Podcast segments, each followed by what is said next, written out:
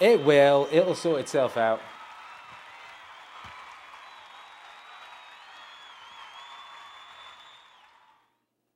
I hope. I hope it does.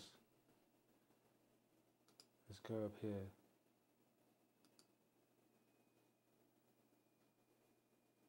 Fuck it. Yeah, yeah, yeah, yeah. Go live. We are. Shoop, sheep, sheep, shoop, shoop, shoop, shoop. Hey. What? We in the house. Oh. Aquí.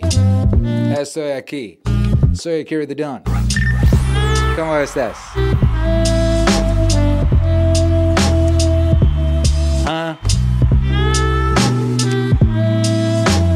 We out here on a billion and nine. Billion nueve. How are you all doing? How's everything looking for you? How's everything feeling for you? Good morrow to thou.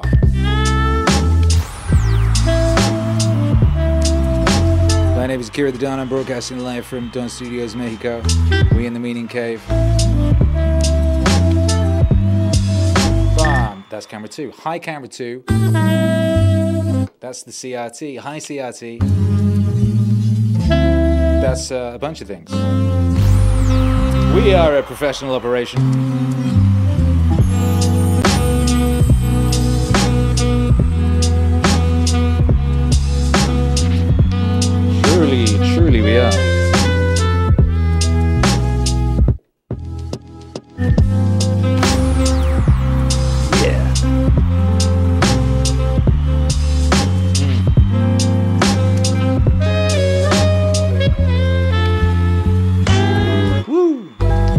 Shout out everybody locked in. Welcome to the show. Welcome to the stream. Hello, Point Curation. Hello, Robert Easy. Hello, Frank. Hello, Big Bad Wolf. Hello, Ill Ink. What's up, Ill Ink? Says, I have those pink leopard velvet pants. Which ones? Where are they? Am I wearing them? No. I am not wearing them. Do you know what? I did think about wearing them this morning. I thought about wearing the Meaning Wave neon uh, purple, pink cheetah print pants this morning. Literally did. But uh, I went with the. Um,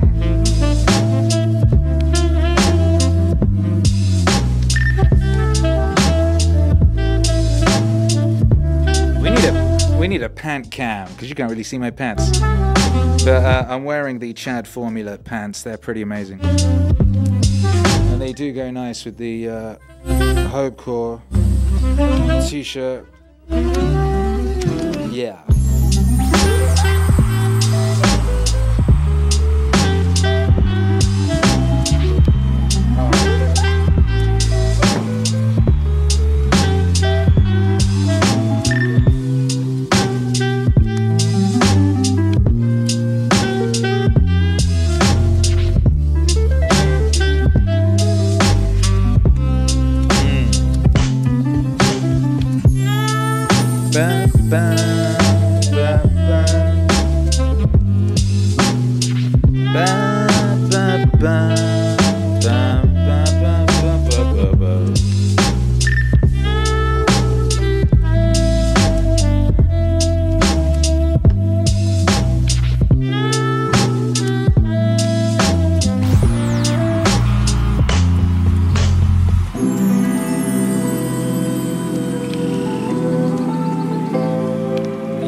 I say it was a good day, and I didn't, I didn't have to use um anybody's AK. You know, no AK required. No AK required. Big Bad Wolf says Fist of the North Star. Exactly. I'm the true Fist of the North Star. Ooh. Immaculate vibes. Immaculate vibes on my TVs every day. If you are listening, you uh, don't get to see the glory of what's on my CRT TVs, but that's fine. You can just imagine, just just picture glory, or Street Fighter 2, the animated movie, which is amazing. Yeah, it was a good day. I woke up, slunked four raw eggs like I always do. I made myself a coffee, and um, pretty much immediately I went, "What did I do?" Did some stuff, did some admin things, checked in on Jason Eva. I did a podcast with uh, Tommy Carrigan, Tommy's podcast over on Rumble. He got um, he got yeeted off YouTube. Used to send me stuff, like he used to make T-shirts and things of that nature. And uh, he was telling me earlier he had like an epiphany whilst listening to Lo-Fi Christmas, and realized he had to stop messing around in Photoshop and do a podcast. So he started a podcast, and he's basically just done like a daily podcast ever since. And uh, now his podcast is doing really well. Uh, he was on YouTube, but he got kicked off for. Uh, he had Dr. Robert, uh, what's his face? The one who got Rogan in trouble. Um, he had him on. He got like yeeted on YouTube, so he just like switched straight over to Rumble. He's built up like 20,000 followers or something over on Rumble. Doing his podcast every day. Proud of that young man. Proud of that young man.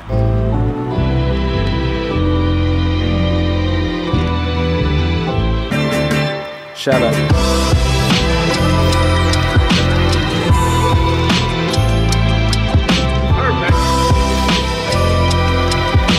Anyway, it was a cool podcast. You can go listen to that. I dropped a link in a few places where I drop links. It'll be in the newsletter. I'll be on the blog. You know I have a. Did you know I have a Substack? The content of the Substack is exactly the same as the content of uh, MeaningWave.com. I post blogs on that place too. I post the same blogs on Patreon.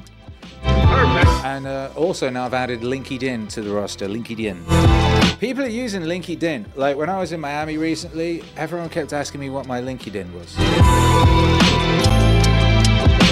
So fuck, I haven't used LinkedIn since like 2017. I better start using it again. So uh, now I just have you know the blogs and everything posted there as well. Back in the old days when I invented the internet, it was just you had one website and you posted things on there and that was it. That's all you did. That's all you did. That's all you had to do. There was no nowhere to go. You hung out on some message boards and stuff like that, but you weren't like doing the tour of social things. You know what I mean? You didn't have to go check on Instagram and, and X and all these various places. Telegrams. No, there wasn't. You had your website and you had a like a message board, maybe.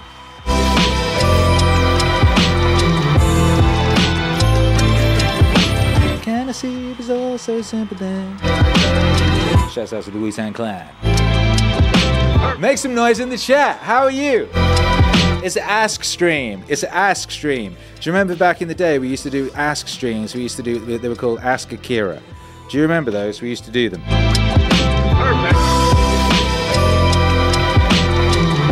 I would sit there. I would sit. That was when I used to sit down. I haven't sat down in years.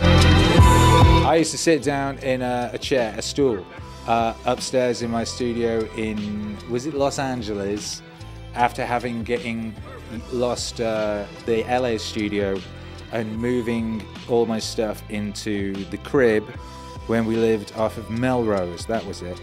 And I remember one time there was um, a load of flying ants or something, termites. No, flying termites just flooded the studio while I was doing a stream.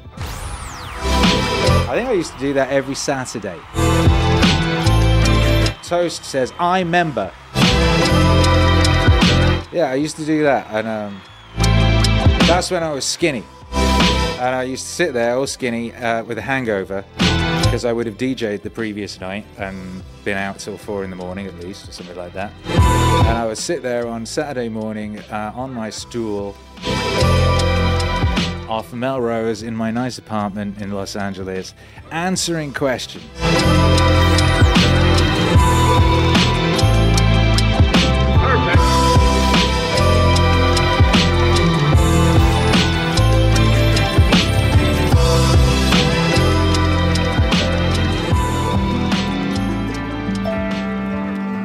Anyway, I have a fucking, I have a lot of questions.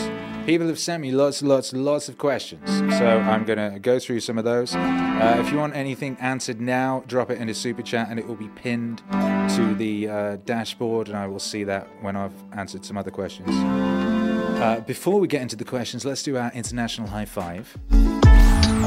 For our international high five, simply tell me where you are and ask a one word question. I won't necessarily answer it, but it'd be, you know, what question can you ask with one word? That in itself is a question.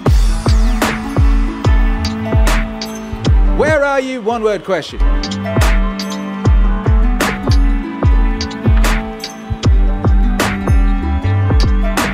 Based.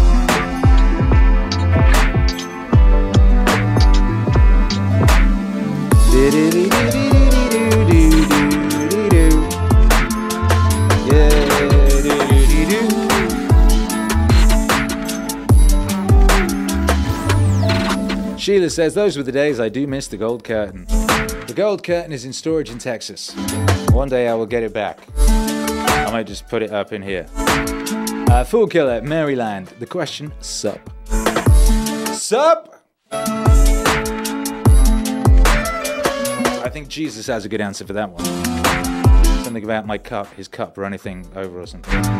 Eric Waters says, Woohoo! Uh, Sheila is in Nashville, unbreaded. Different stream. That's the different stream. That's, usually a little later than this one. Meaning wave, unbreaded. Live waving of unbreaded. Wouldn't that be something? Ill Ink Denver. Why? Why not? Lane Stewart, Happy Land, Oklahoma. Am? I think so. Robert Easley, Bolingbrook, Illinois. Why? Toast 1012, Illinois. What is your current mood? Cheeto. Sagitage, on the bike, huff, puff. More? Mass. Eric Waters, Australia. When? Now, obviously. Big Bad Wolf, Mario. Splash. Shaky Pavel, California, Reset. Always. Sheila, made you laugh. Dino Medici, zing, zing, zing, zing, zing. Sheila, that would be epic. Lo-fi unbreaded. Ricata would love it. Big Bad Wolf, shout out the man, the savior, the way. Insight of the ages, you coming back to the States, brother. Um, well, you know, my shit's there. I gotta get my shit. I was back in the States uh, last month. Uh, I did a, a, show in Miami and then went to uh, Texas to go to Blaze TV and go on the Normal World podcast. That was very nice. Have to pop back for something. There's lots of stuff to do there. Um, Dino, I'm going to have to time you out a minute because I can't read everybody's messages because you keep just dropping emojis. So I'm going to have to time you out. I'm going to have to get a, a wrench wench uh, at some point to deal with things like that. Yeah! Hello, Ether Elephant. Hello, Ill Ink. Hello, everybody. Let's do an international high five. We. Are you ready? Three. No. Two. Juan.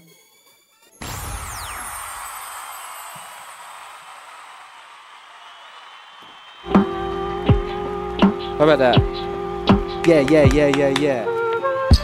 We in the house. In the house we are. Mm, let's have a look. Do.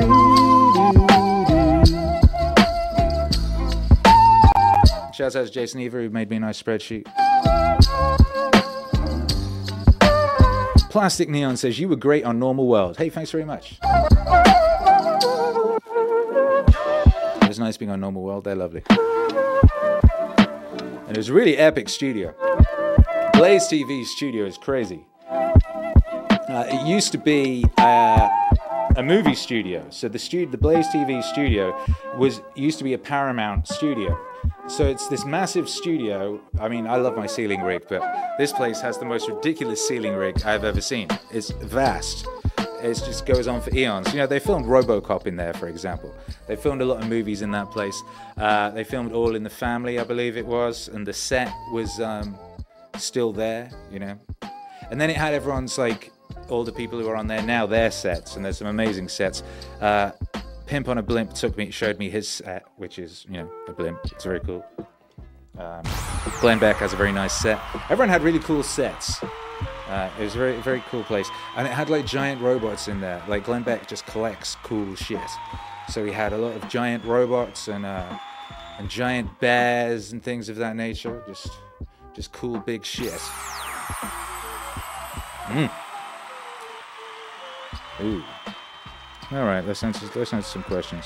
If I can read them. Okay, here's a question. This is from Luke um, via Instagram. Said, uh, How motivate self to gym?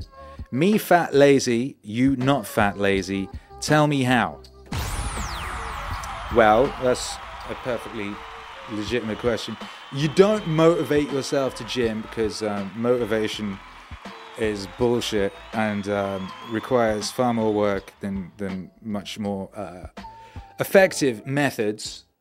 And uh, obviously, the effective method is discipline, and uh, this is created by having a non-negotiable situation. So you create non-negotiable situation.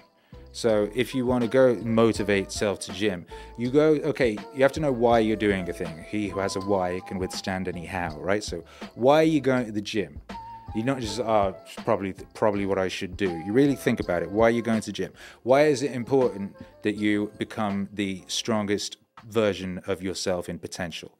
Why is it important that you can, um, you know, run for long distances carrying large weights, like, say, your family? You know what I mean? Maybe you need to carry your family. Uh, I always say, you know, talk about in the instance of a sort of zombie invasion or something, I need to carry my wife and son across like rubble. My wife is like, stop envisaging dystopian scenarios, please. Can't you think of something nice like carrying wife and son through a lovely field on a beautiful holiday or something like that? So, all right, that's that's fair. Um, but anyway, you need to have you. So you want to think why? Why is it important that I sort myself out and go to the gym? Going to the gym is part of sorting yourself out. So do that. Uh, then you need to envisage the person you're going to become. Visualize that person you're going to become. So you just have that all set in your mind, and then you go, okay, well, in order to do that, I need to do this, and you say you have a plan. You say, okay, I'm going to do five days a week, or I'm going to do four days a week, or whatever it is you're going to do. And then that is not, you find a time that you can do it. And then that's it, you're doing it and it's non negotiable. Doesn't matter if the weather is bad, doesn't matter if you're feeling a bit grumpy, whatever, it's non negotiable. So you just do it. And uh, then you turn that into a habit by doing it a lot. You don't have to do discipline for too long before you can turn the thing into a habit and uh, then it, you, are essentially you're on kind of autopilot. It's like, oh yeah, I do that at that time of day. I put on my shoes, I go to the gym, and you don't even think about it. I don't even think about it anymore.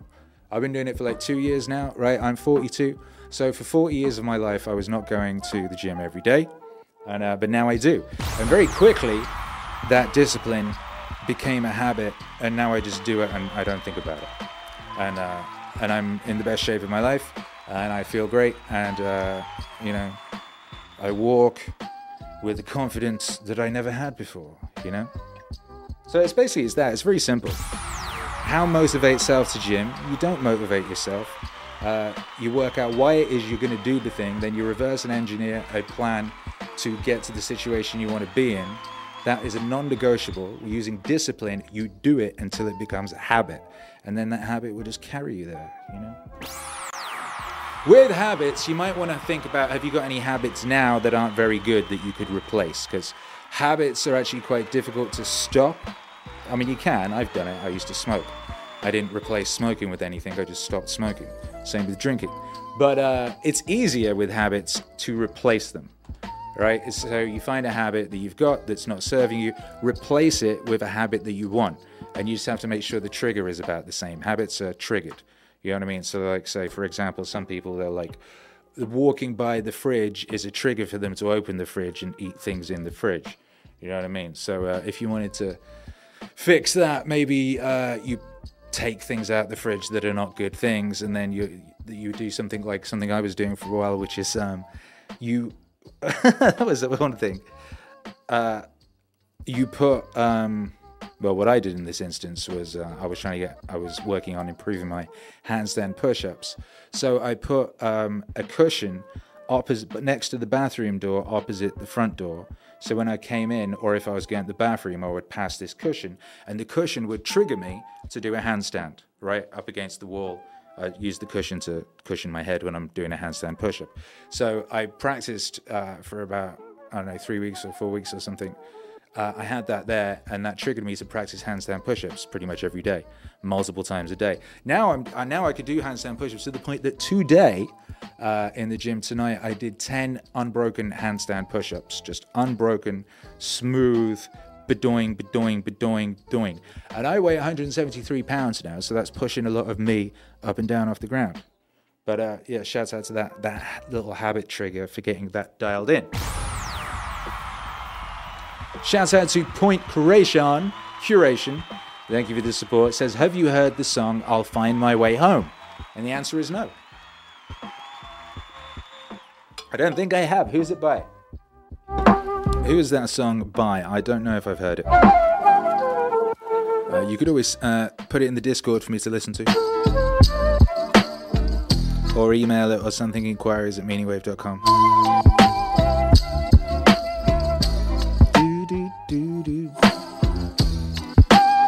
this music right here, this is a, a, song called Bob Ross Type Beat. I believe this was on um, Lo-Fi Christmas 3, maybe?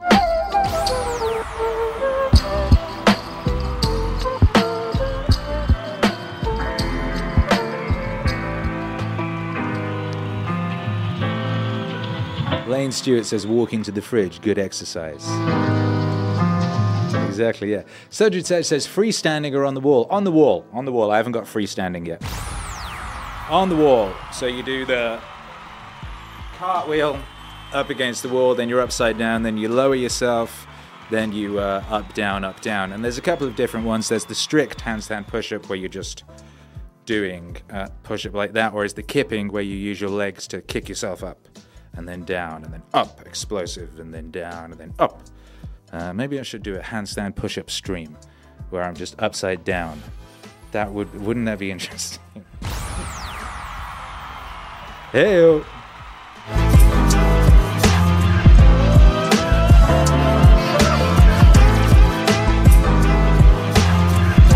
I guess here's some advice for you. Uh, I would advise you get a stack of televisions and uh, have them linked up to uh, RetroCrush or Crunchyroll or something like that, and just have anime playing all day long on big CRT TVs. It really does just improve the quality of life. I've always found this to be the case. I've been doing this for a long time, and it really just does. Whenever I have it working properly, and it's working wonderfully at the moment. 24 7 uh, anime on big screens in my working environment. It just makes life so much better.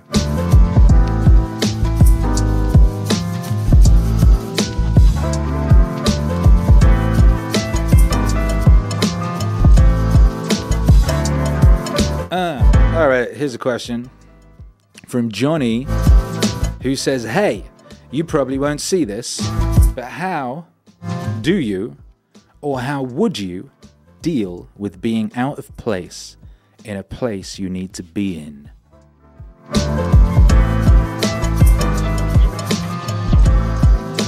That's kind of deep, huh? How would you deal with being out of place in a place you need to be in? That's an interesting question. I feel I've, I've often been out of place in a place I need to be in. You could kind of say that me being in Mexico uh, is out of place in a place I need to be in, you know? You know, I came to Mexico, I only meant to come for a couple of weeks or something, and then ended up uh, staying here forever. And um, it was out of a necessity initially, but then you know we rather fell in love with the place and decided like what, where else you know one could live in paradise or one could live somewhere else. So why not? You know. But you know, one is out of place as a gringo.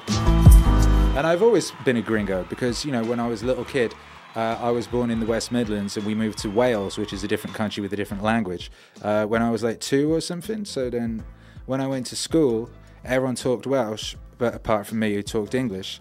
And they were teaching English. They had an English class and they were teaching it in Welsh, you know? So I was always out of place in a place I needed to be or was required to be or what have you. So you know, you do. Um, that that means that you you're you're an outsider. It means that some people will not like you and will treat you differently because of that. But other people will like you. Not everyone's a dick, you know.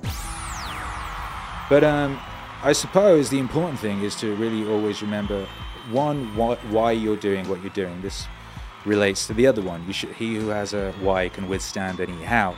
So you should always be very clear in why it is you're doing what you're doing, you're where you are, where you are, and so on and so forth. And uh, if you're not, then it's worth working that out. Maybe you don't need to be where you are.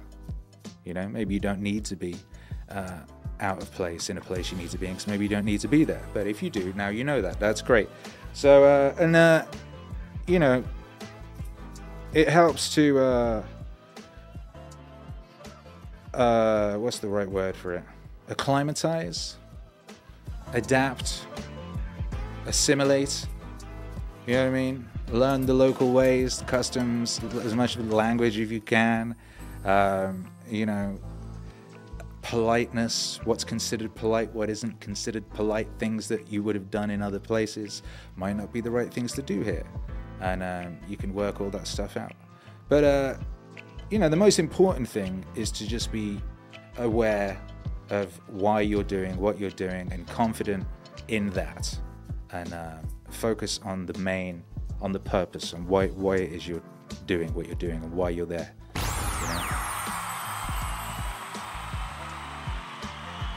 be cognizant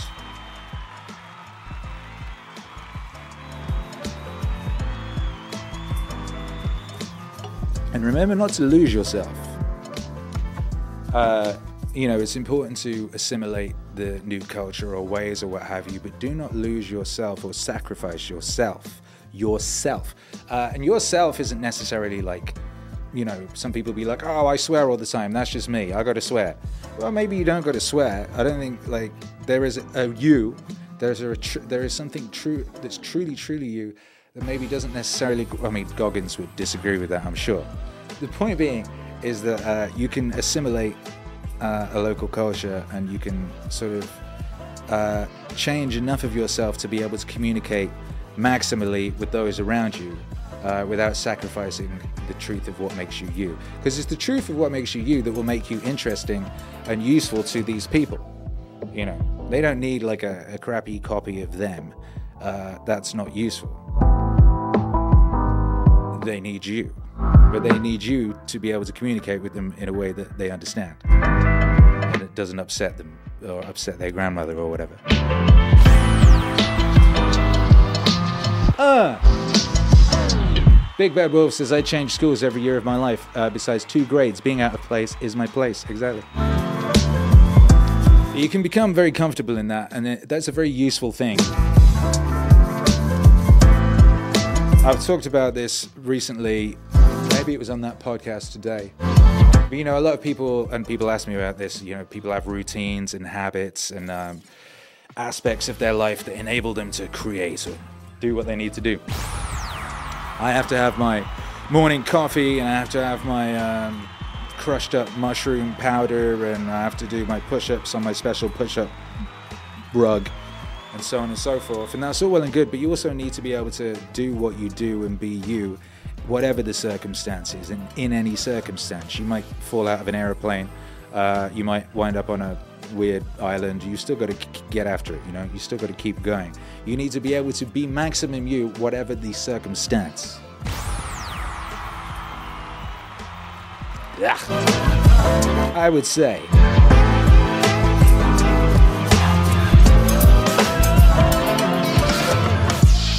Patrick asks, hello Patrick. How goes getting settled into Mexico? Is there any clue when the next album drops? Or have I missed that you drop them on some paid service and I need to get on that instead? Stay awesome and take care of yourself and your family. Hey, thank you very much. Uh, we're getting settled into Mexico very nicely. Been here like two and a bit years now, I guess. Uh, just just built a studio, just built brick by brick from from the ground up a lovely new studio and we're in it and we just started streaming again. You might have noticed or you might not have yet noticed and you might you know find this stream in many years ago. Oh, that's where Akira the Don was and oh my goodness, yeah, but anyway, so yeah, that's what's going on. As for the next album, well, we just released Lo-Fi Christmas 6, that just came out. Uh, this Friday, we're releasing The King of Lo-Fi Christmas. How about that? Named after me because that's me, the king of lo-fi Christmas. That's that's who I be, you know. Um, then after that, we've got well, Meditations Two is is done. Meditations Two is currently uh, in Australia, getting the final polish put on it by Mighty James in Australia. It's like squeaking it up.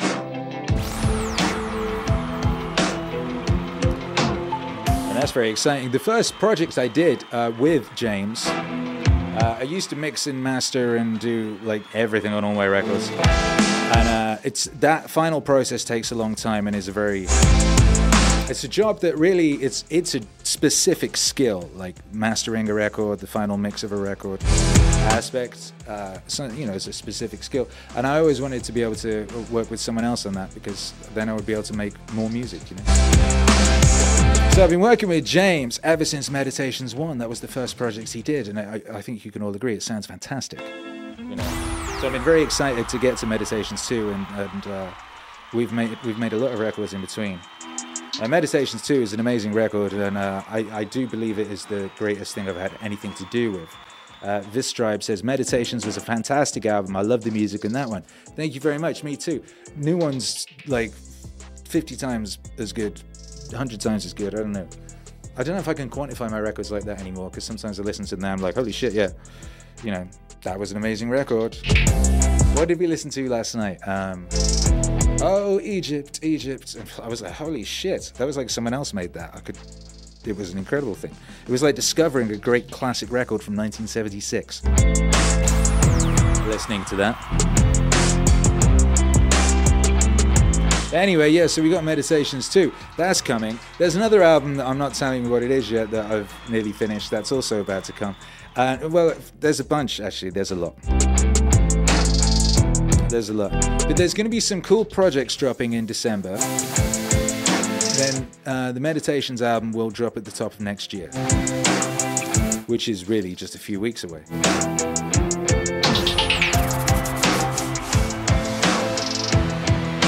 Yeah.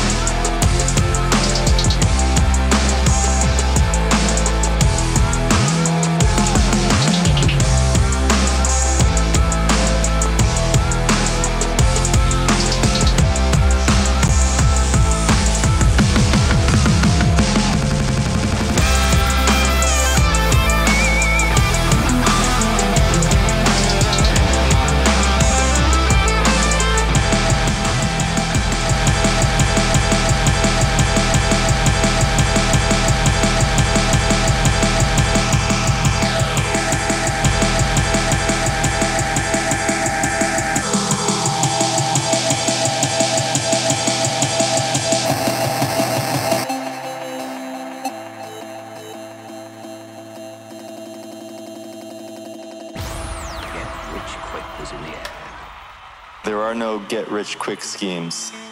That's just someone else getting rich Let's off. have a little break There from answering questions and listen to a, a That's record. someone else getting rich. This rich. came out earlier this year.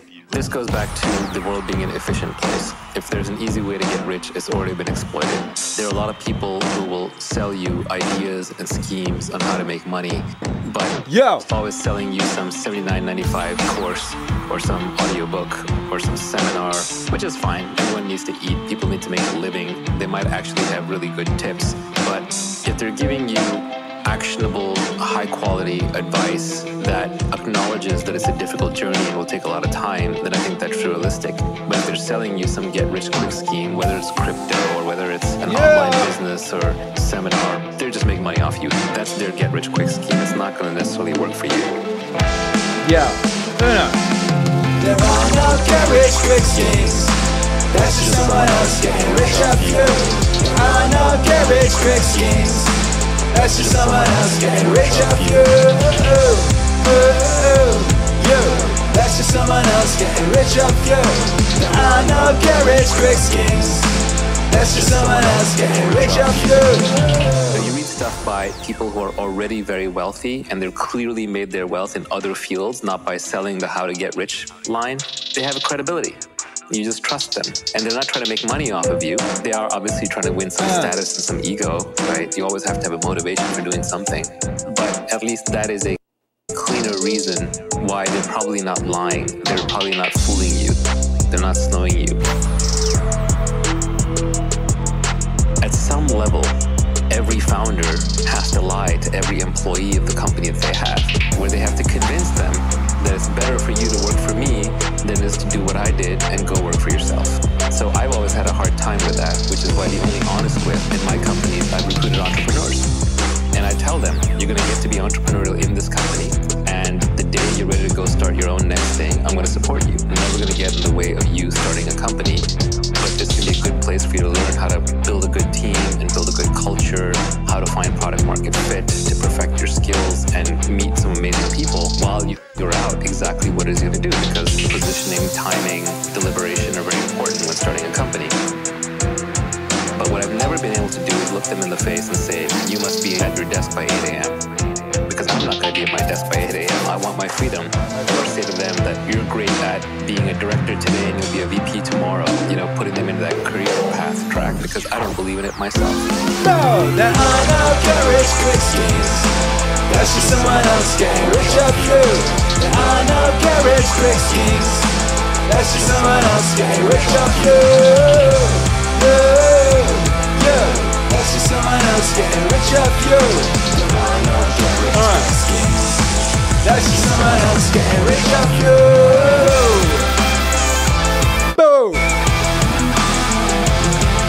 What's up, dog? Akira the Don and Naval with Nivi. That I know get rich quick schemes. Friend, the album How to Get Rich Volume 3 that came out earlier this year.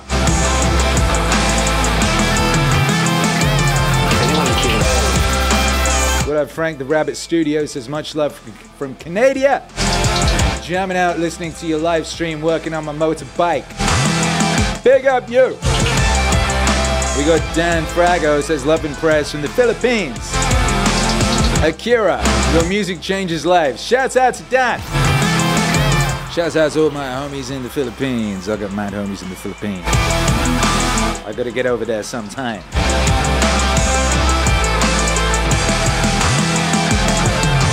Whoa! What up, Letitia?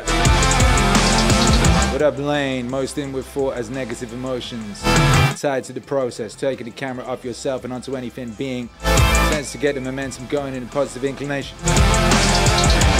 Bah! Whoa.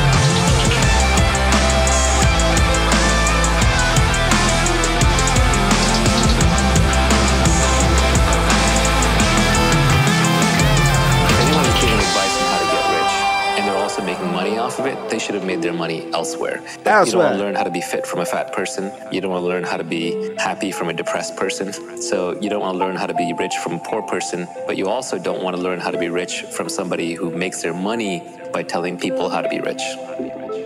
That's It's suspect. suspect. It's suspect. Um, they see our ads in the back of uh, Hustler and Popular Mechanics, and our, our ads actually say they can get rich quick. Gonna Get rich quick.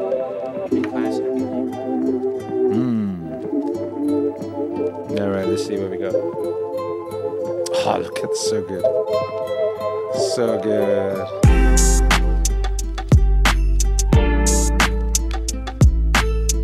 All right, we got a question here from someone called No Name. Don, your opinion about weed. Are you smoker? No. I mean, not like with any kind of. No. Not now. At times in my life.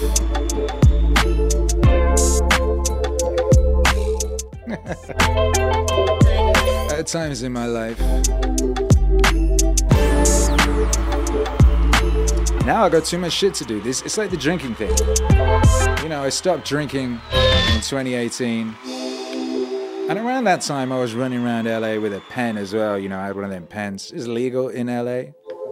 And you know, pen plus like, like all that free booze they chuck down your neck when you're DJing or just showing up at someone else's party or whatever you have. That's just a recipe for it. It's like an instant blackout thing. It's crazy. It's ridiculous. But yeah, I stopped drinking in 2018 because I realized that the drink was a substitute for adventure, as uh, pointed out in a song that I made with Dr. Jordan B. Peterson. You know, I was I was a person who loved an adventure. You know, I was never happier than when I was waking up in a skip, covered in sick at six in the morning. You know, uh, wandering around like a tramp, uh, as as in my original drinking song. But you know, I used to like, I really always loved adventure. You know what I mean? And like, things like that will put you out, send you out on an adventure. But uh, I realized I had an adventure of my own choosing that I needed to be putting all of my energy and focus into. I didn't have time to be randomly spurging off on some stupid caper. I had my own stupid caper, and it wasn't stupid, it was great. You know what I mean? So I never say I quit booze. I just stopped drinking because it, I didn't have time for it or room for it in my life. And now it's ridiculous. Like I don't know where the hell I would fit that, and uh, I don't know where I'd fit being stoned all the time. There's a great utility in, um, like you know, if w- that can put you in a place, particularly creatively. It can be amazing creatively. However, a bit like what I was saying with regards to. Uh, you know, people and their routines and how you need to be able to do it anyway. You need to be able to do it anyway. You need to be able to get to maximal creativity without any of that stuff, right? That's cheating, basically. That's like shortcuts or what have you. It's like you need to be able to put yourself in that place regardless. You need to be able to just turn up, open the studio door, fire on all the, the power, and just do the thing. You know what I mean? Access idea space. Don't wait for the muses to come to you. Don't you don't have to like smoke a load of weed or what have you to have the muses come down and tickle your balls or whatever it is. You fucking barge up into idea space and go, "Oi, muses, daddy's home. Crack out the good shit." You know, and uh, that's what I've been on. Uh, I've been on some just do it. You know what I mean? Uh, regardless. Not to say that, you know, haven't had wonderful times and will not again have wonderful times. But there really is something to be said for working out how to do these things yourself. You know what I mean? Things that, uh, for example, I remember in the early days of my CrossFit shit, I had some experiences that were like, oh, this is how I felt when we found them 90s pills when I was hanging out with Soulwax and they bought that moped and it had a bag of pills in it that had been there since 1992 and them shits got cracked out, right? I you can get that from jumping up and down. You can get that from jumping up and down on a box or like picking up a very heavy ball, then running 400 meters with it and back again and then doing a bunch of pull-ups. There, there are ways and means of getting all these things. I'll be on that adventure. Ah. Speaking of that adventure, man like Matt Lally in the place to be. How you doing, you bad motherfucker, you? So shouts out to Ted. who's doing homework for his Matrix based school right now. Matrix based. Ted, of course, is, is a little Lally. He's the son of Lally. I don't know what he means by Matrix based school now. Is that like in the computer? Or is that a virtual reality schooling system where he is learning Kung Fu? Either way, shouts out to Ted. What a plastic neon. Thank you for the support, you beautiful being. Merry Christmas. Repetition and simplicity. Ill Ink said, I had a nervous breakdown from smoking about six years ago. Never again. Won't smoke again because of it. Not worth it. I can get by just fine without it. That's we didn't even go into that side of things. Like the sh- it's it's a cliche at this point, but the shit they make nowadays that ain't that ain't that shit that they was doing that the Beatles was doing. Like this genetically modified like hyper purple shit that people be rocking out these days. That ain't that stuff with the stems and the seeds that they was talking about in them hippie songs or even them like early Snoop records. It's, this is a different thing. Plus, what did I say the other day? Oh, I know we were talking about it on that podcast earlier. Tommy was like, "Oh yeah, I've never done cocaine. I don't know if I ever would. Kind of a bit scared." I was like, "Damn right, you better be scared. You got, I, anyone who ta takes drugs now is either like crazy brave and has no regard for their personal well-being, or is just like mental or something. Because like they don't be cutting that shit. They used to cut that shit with like baby powder and glucose and stuff. They cut it with fentanyl now. You you will probably die. Like people be dropping, people be dying all the time. Do you know how many rappers died last year from like fentanyl laced cocaine and shit like that? It's actually thousands. It's thousands. I didn't even know there was that many rappers. Aside from like all the all the you know wonderful great artists of the sort of SoundCloud era, so many of those all got fentanyl to death. But like, it's just standard procedure out there. You can be crazy, to, and I swear down, they be like cutting modern weed with fentanyl too. When you get in weed and it's all like crystal shit, that's fentanyl. Ain't nobody got time for that people being like fr- be freaking out about oh. What do people get upset about people dying from these days? I can't even think. And back in the day you'd be like oh more people die crossing the road. More people now die from fentanyl. Lane stewart said i heard my nephew is trying. It got me scared for his well-being. Trying what? Fentanyl? Better not be doing fentanyl I saw Boosie talking about this. Shouts out to Boosie. And, uh, Boosie was talking about like you know he still hangs around the same hoods he used to hang around, and there used to be certain crackheads, you know. And I, I remember this. You have certain crackheads, and they'd be around forever.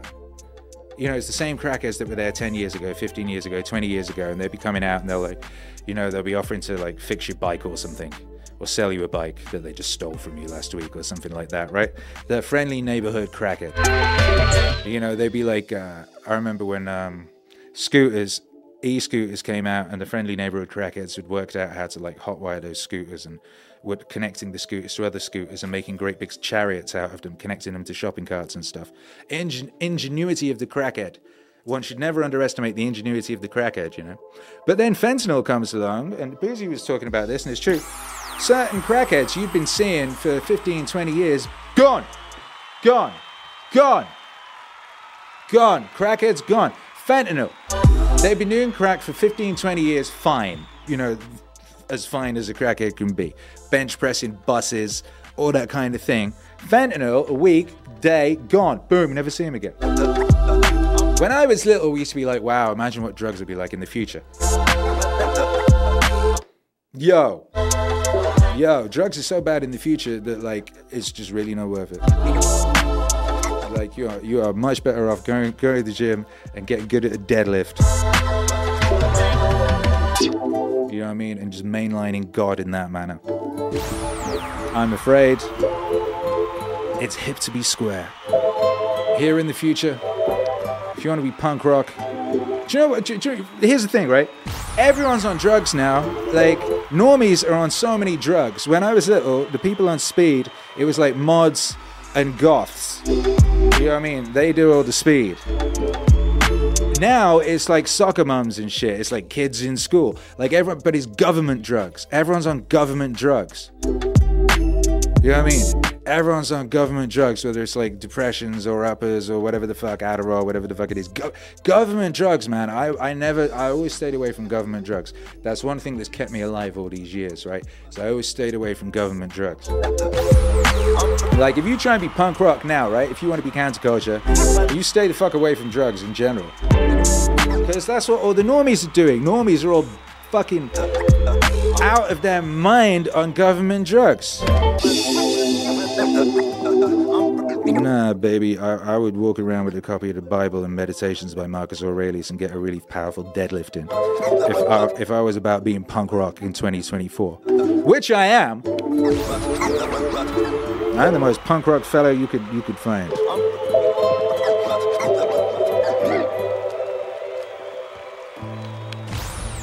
Was that even a question? Where did all that come from? Eric Waters said, never took Ritalin no matter how many times I was offered it in high school around exam time. What? They just offering you Ritalin at exam time? What the fuck? That's crazy. Hey, kid. Memorize all this useless shit and take these drugs. What the fuck? Incredible.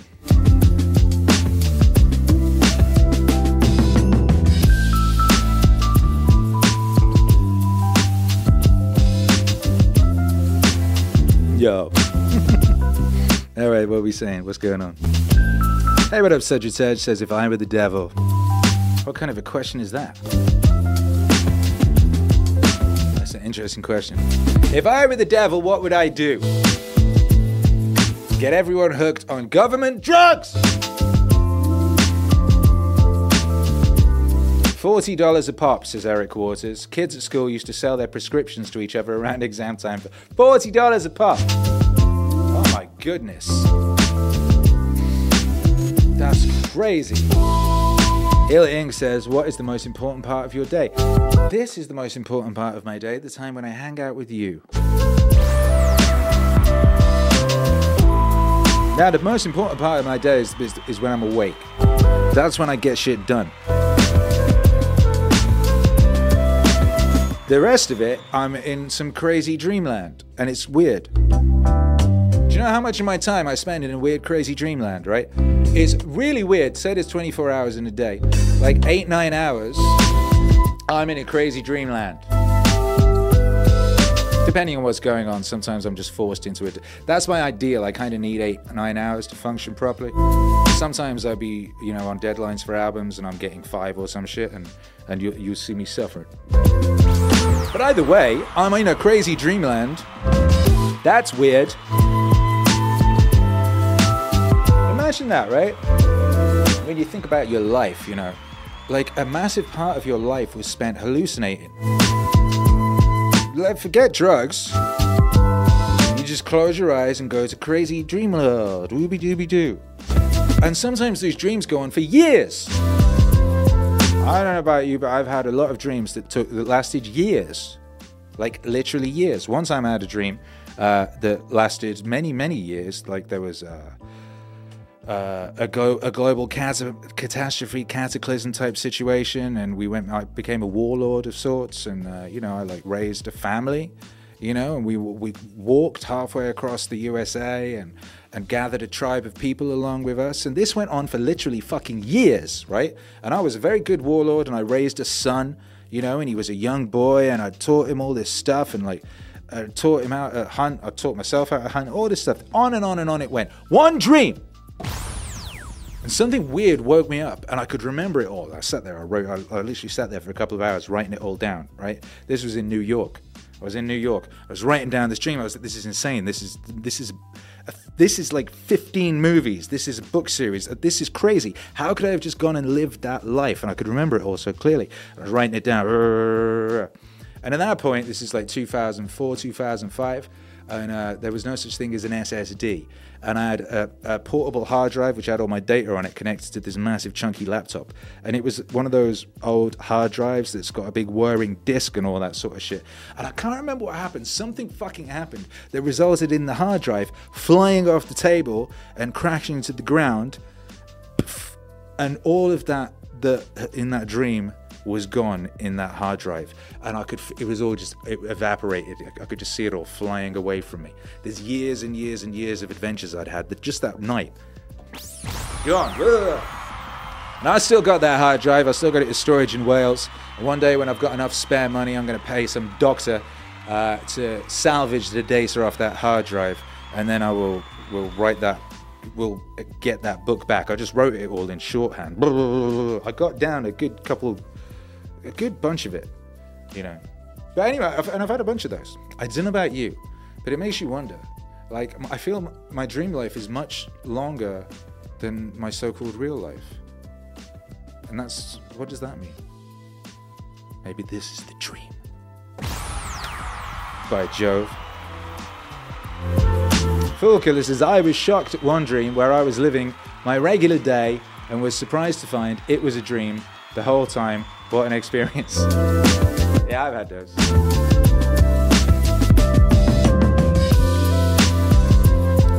Uh, Harpreet, aka the artist of data science, Leyenda, says one of my younger cousins got hooked on fentanyl. What a shit drug to get hooked on. His parents are going through hell. It affects everyone around him. That's awful. Awful. I mean, if you're going to get hooked on a drug, at least get hooked on, I don't know, an interesting one. It's just so miserable. At least meth heads will, you know, get engage in insane levels of weird violence.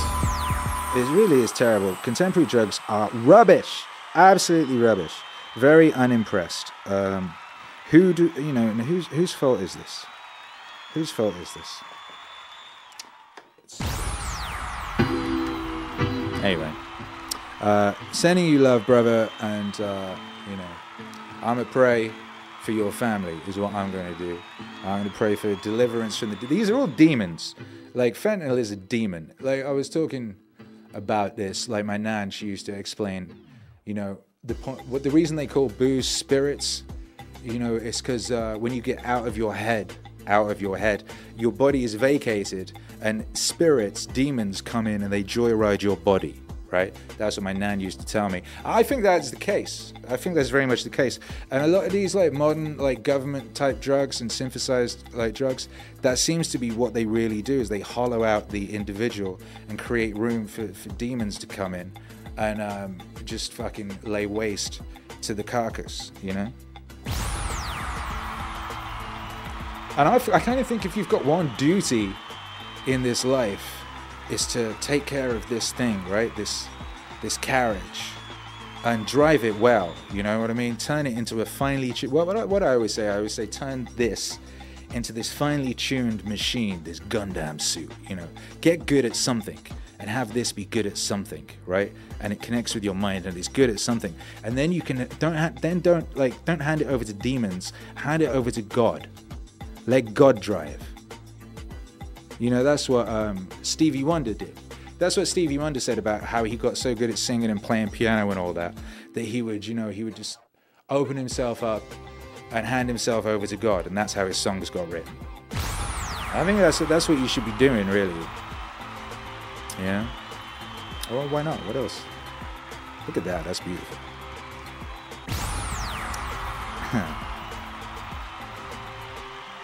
Ooh.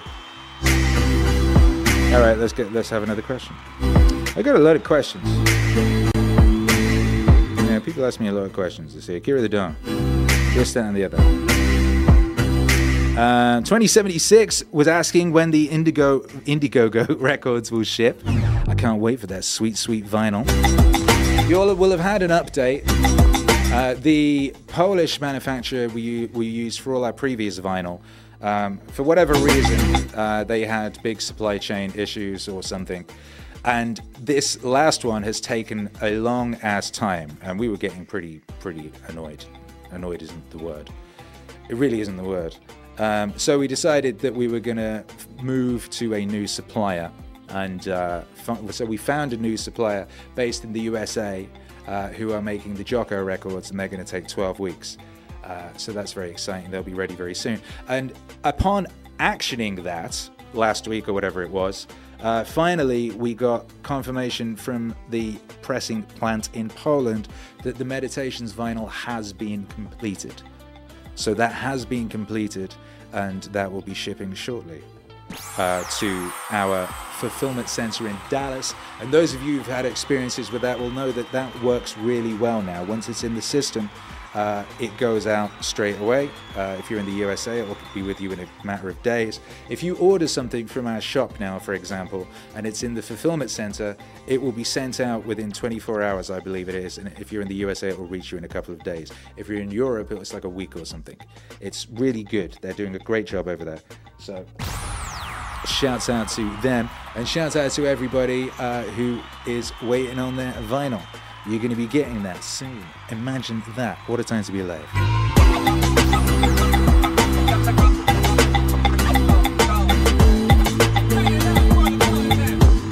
Yo!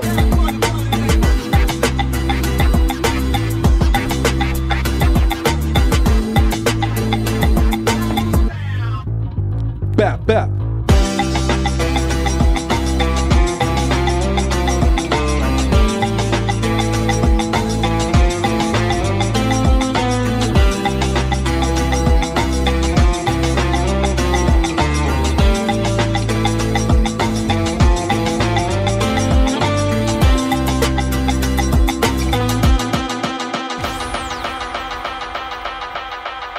Right, let's listen to another record and then we'll answer some more questions.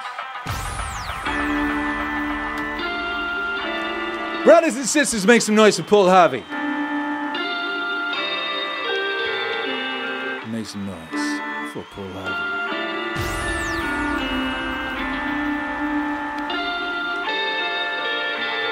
If I were the devil,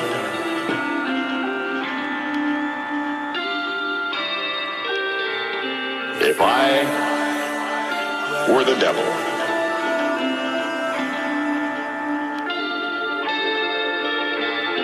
If I were the prince of darkness, I'd want to engulf the whole world in darkness, and I'd have a third of its real estate and four fifths of its population, but I wouldn't be happy until I had seized the ripest apple on the tree.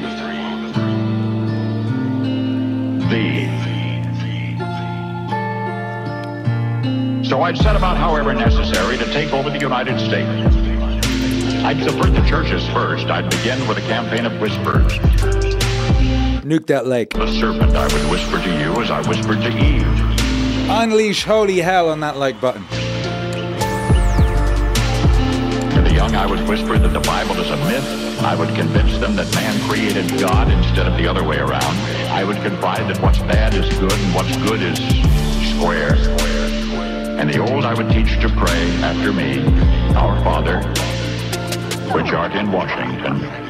And then I'd get organized. I'd educate authors in how to make lurid literature exciting so that anything else would appear dull and uninteresting. I'd threaten TV with dirtier movies and vice versa. I'd peddle narcotics to whom I could. I'd sell alcohol to ladies and gentlemen of distinction. I'd tranquilize the rest with pills. If I were the devil, I'd soon have families at war with themselves, churches at war with themselves, and nations at war with themselves. Until each in its turn was consumed. And with promises of higher ratings, I'd have mesmerizing media fanning the flame. If I were the devil, I would encourage schools to refine young intellects, but neglect to discipline emotions, just let those run wild.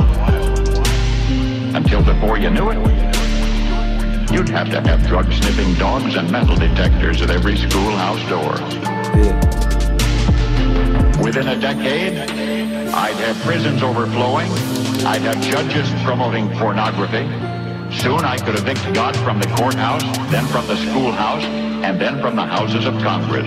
And in his own churches, I would substitute psychology for religion and deify science. I would lure priests and pastors into misusing boys and girls and church money.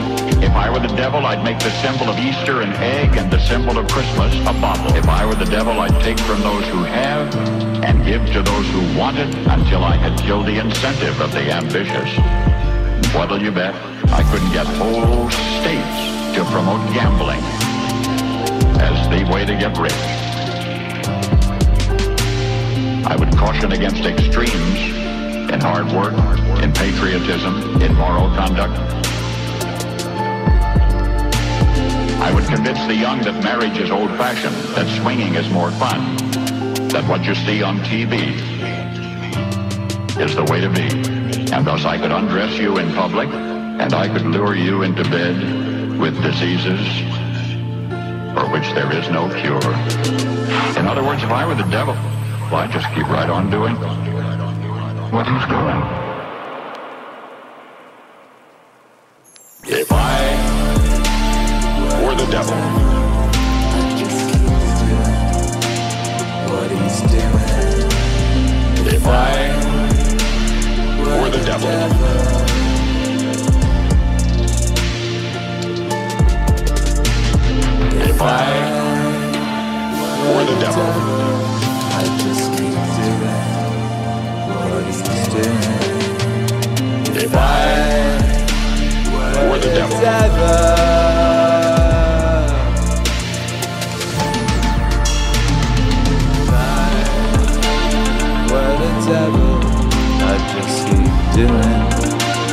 what he's doing.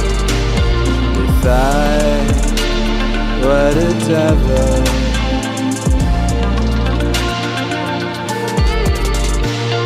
If I were the devil, I'd just keep doing what he's doing.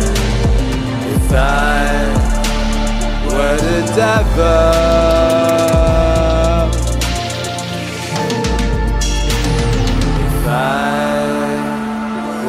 Devil, I'd just keep doing what he's doing. If I were the devil.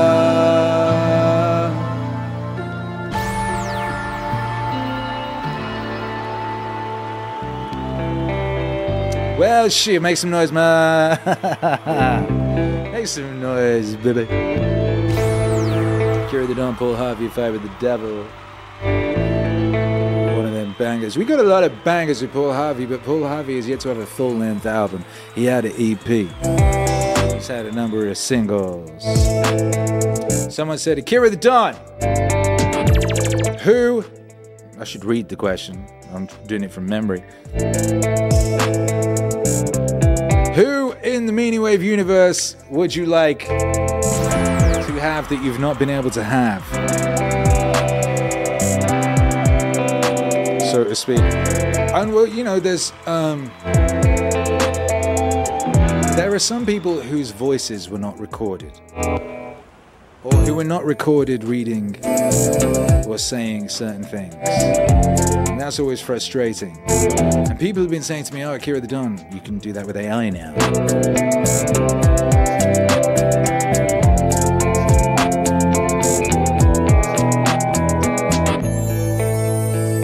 Not yet, this is not yet, um, I've experimented. Uh, there is something intangible in the emotion of somebody's actual being connecting with their, their uh, vessel and how that pushes air out into the world. And what that does that the AI stuff cannot do. I'm afraid it cannot do. Now, there is things that you yourself, I could, for example, record something and, and then have uh, uh, essentially an AI voice filter attached to that. But then that's just a kind of um, that's a kind of sort of dressing up. I don't know. What up, Cosmic Kangaroo? You bad motherfucker. Look at that member for 29 months. Cosmic Kangaroo has been supporting us for 29 months. Thank you. Says Akira the Don, I'm reading The Invisibles as per your recommendation, but it's quite difficult to understand. I'd be keen to hear your thoughts on the run. Huh, that's interesting. Now, I haven't read it for a decade or more. I don't think I had much of a, I don't think I found it difficult to understand. But it is very referential, I suppose. It is referencing a lot of stuff that I probably knew quite a lot about because essentially, The Invisibles, it's a comic book written by Grant Morrison. And the basic premise, I suppose, is what if every conspiracy you'd ever heard of, ever, going back to the, you know, the Marcus de Sade, go- Marquis de Sade, going back to the formation of the initial Adam Weishaupt and the original Illuminati, what if it was all true? What if uh, there were archons? What if there were like energy aliens that feasted on the uh, negative energy of humans? What if they were the royal family? Um, all these sorts of things. What if John Lennon? What if John Lennon was essentially a kind of uh, a sort of spirit? And what if it was all true? And then what if there were like as was a sort of terrorist resistance cell that was aware of all this? I don't know. There's a lot going on in the Invisibles. I love the Invisibles. It's great. There is a lot of sort of deep lore within the Invisibles. I mean, it goes off and it references old Shakespeare plays and all sorts of stuff. I'm trying to remember, the, but the beginning of it is pretty basic. Uh, it was ripped off in the Matrix. Basically, the, the first third of the Matrix is just kind of copy pasted from the Invisibles. Anyway, feel free, Cosmic Kangaroo, to shoot me some DMs about anything that you're you're confused about or what have you, and I'll see if I can remember what it is specifically. Illink says, I think it's time for a new Elon album. Fool Killer says, I've been meaning to read that and see what conspiracy theories are delved into and the comic version of Morrison's Alien Experience. Yeah, that's in there as well. Because you know Morrison was uh, was was had an experience at the top of Mount Kathmandu, and the aliens uh, sort of took him and um, revealed to him the nature of sort of space and time and everything. And they took him outside of time. And if you go outside of time, you can see that time is just you know, uh, time is what you grow universes in. You know what I mean? It's soil. And then outside of time, you see a life as like a sort of worm. It's beginning to its end, you know? That's all in there as well. There's a lot in it. It's brilliant. Honestly, it's brilliant. And then, as, as a, once you've read that, you have to read The Filth, and The Filth is kind of its uh, evil counterpart. It's The Filth is the shadow of The Invisibles. I, I would like to reread The Invisibles. I've got them all in storage in uh, Wales. I have a lot of stuff in storage across the world. I'm looking forward to getting it back and filling my the, the mansion I build with my bare hands with my stuff from all over the world.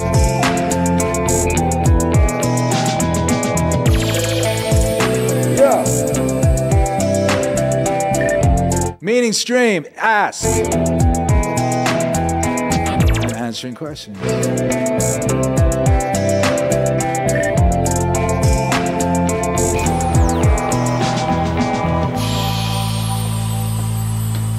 Guaranteed answer, drop a question in a super chat so it gets pinned. Otherwise, it floats away. Ooh, where'd that go?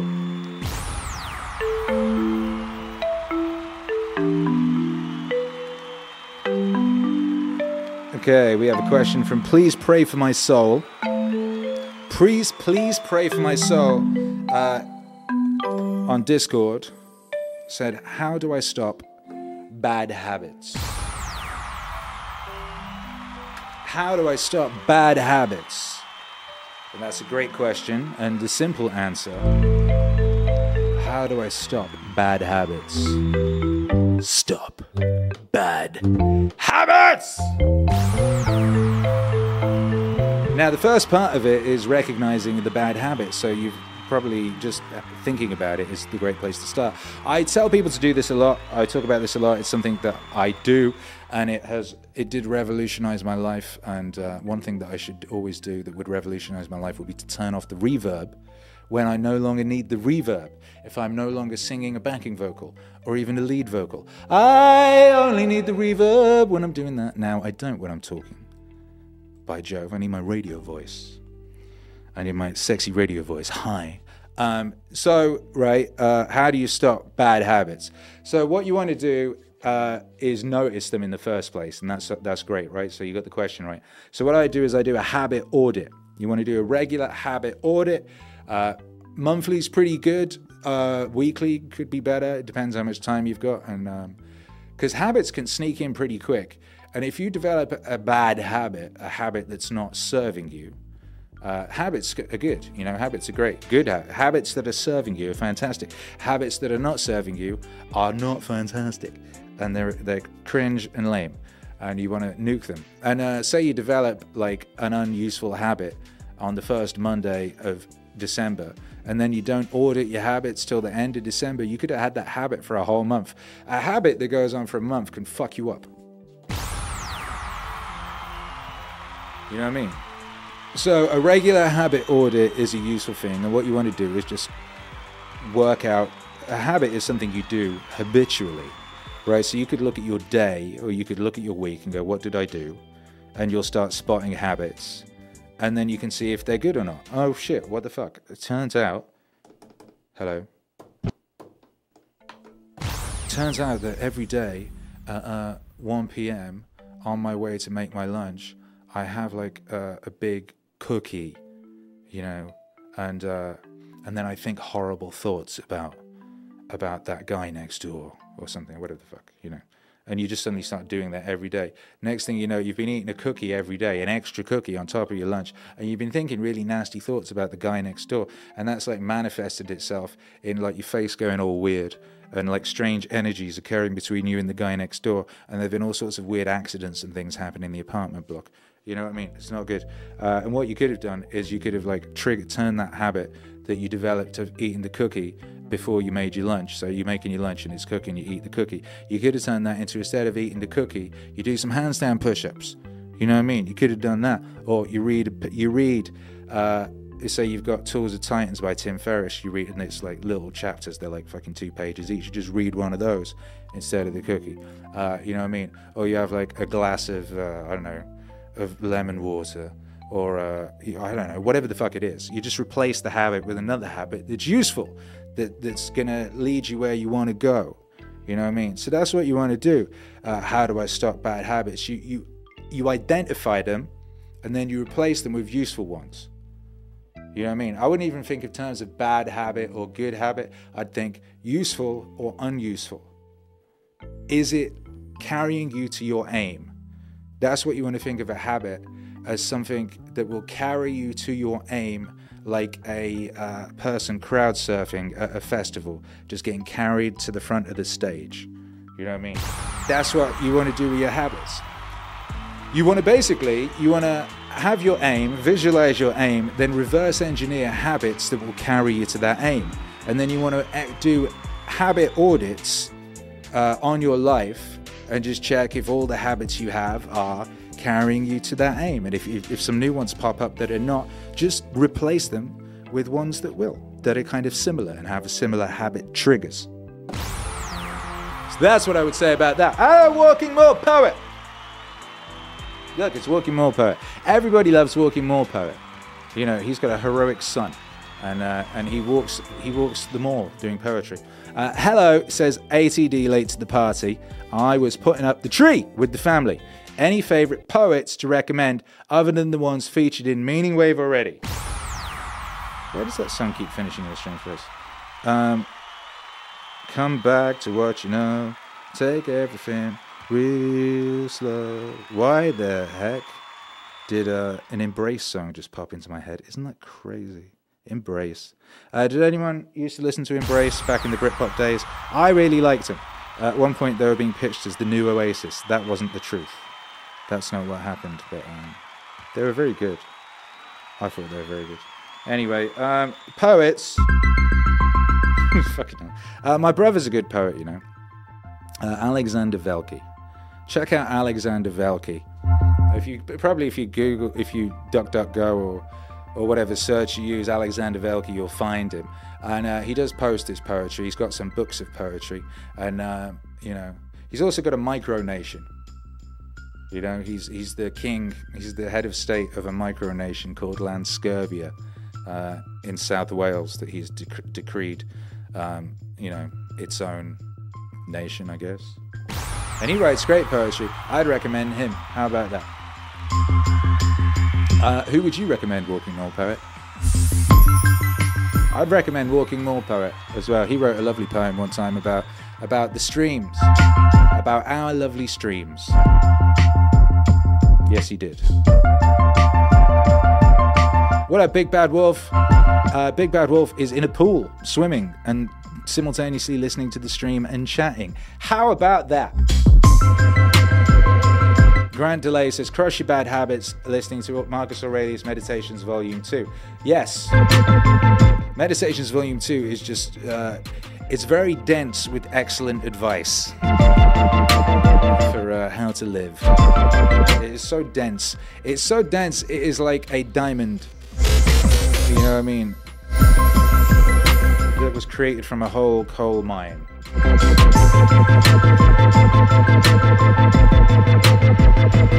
God Lord, these visuals are incredible. Woof. Smash the like button for the ancestors, says Nightbot, and that's true.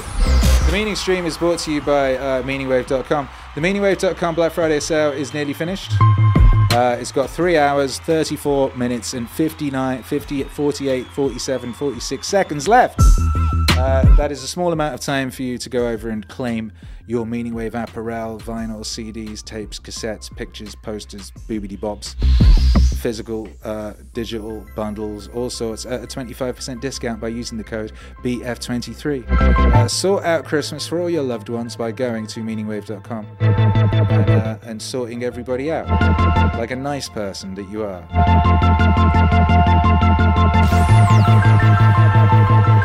And we're really getting into Christmas. Like I was saying, the King of Lo-Fi Christmas is coming this Friday. The King of Lo-Fi Christmas.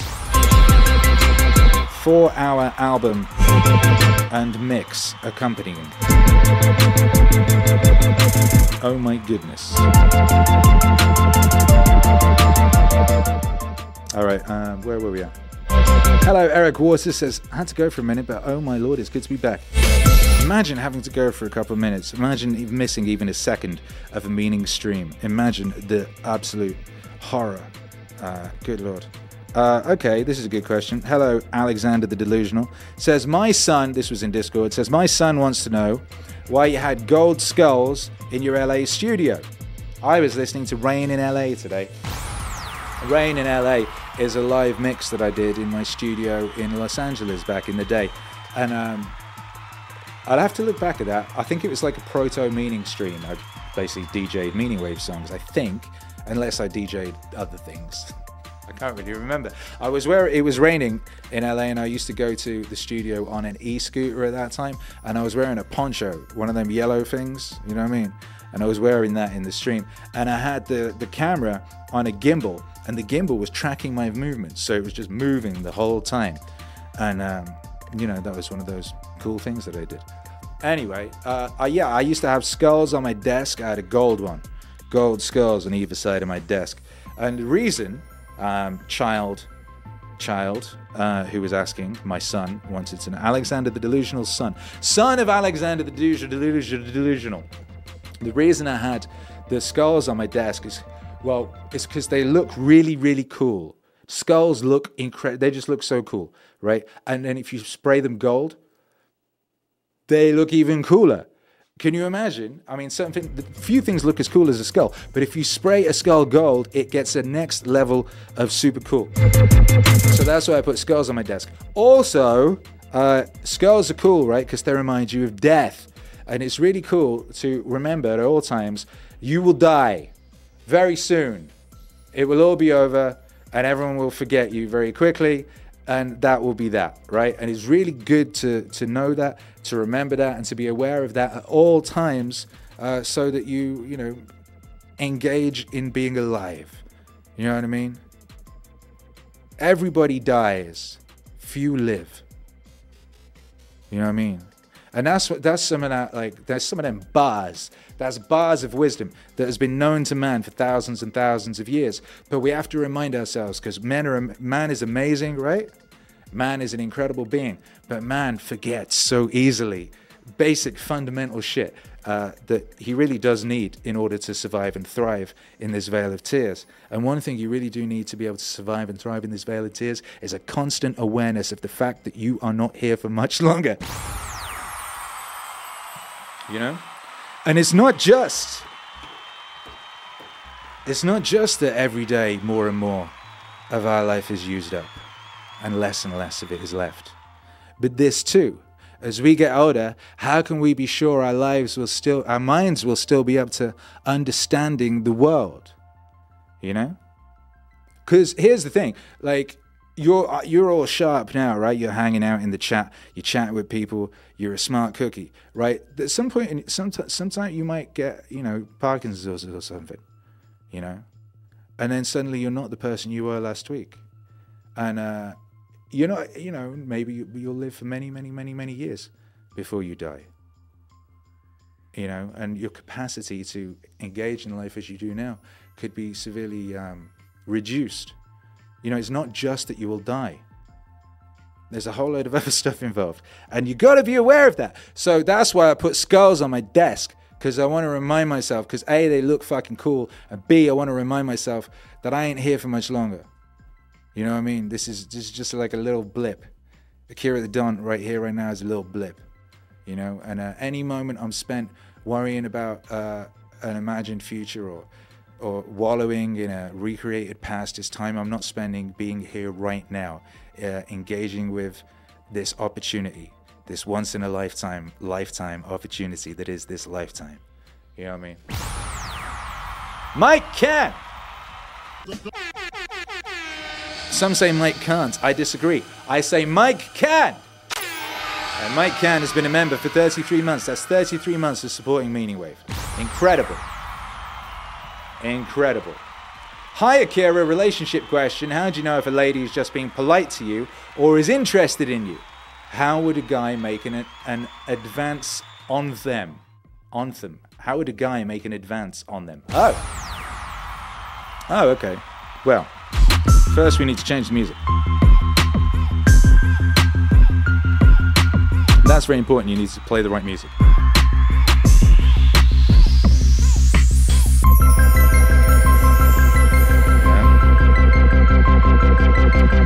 I mean, first off, you want to know uh, uh, are you interested in her? You know, she might be interested in you, and you might not, might not be interested in her. Or maybe you just like, you think, oh, maybe she's interested in me, and that's making you interested in her. That can happen, right? Shush, you. We need sexy time music. Sexy time. Yeah, there you go. Sexy time music, very important. Muy importante. Now you gotta you gotta bear in mind, like uh, you know, uh, any dating advice for me is dating advice from an old man. I've been with my woman since uh, 2005. You know what I mean? I never did a dating app. I've never used a dating app. I like modern the modern ways of doing things are strange and alien and, and somewhat weird and creepy to me. But some fundamentals are fundamentals.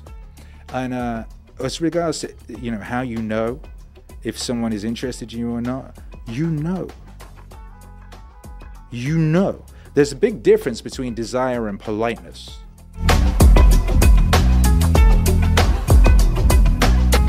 There is a big difference between desire and politeness. They're not even in the same uh, ballpark. They're not in the same park of balls. You know what I mean? And like when someone likes you, you know. And when you like them and they like you, you know, right? Uh, you don't even necessarily have to communicate. It's like the way they be looking at you or, or not looking at you. You know what I mean? It's, it's like there's a the, the energy that transmits between you from one side of a room to another side of the room. If it's a real thing, you don't gotta ask. You know.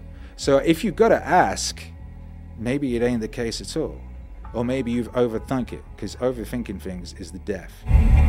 Overthinking is the death of sexy time.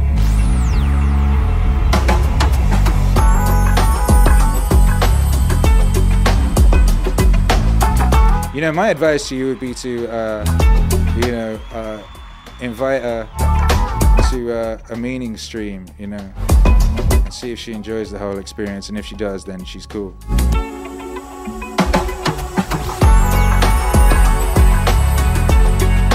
You should send her this. Say, what'd you think of that?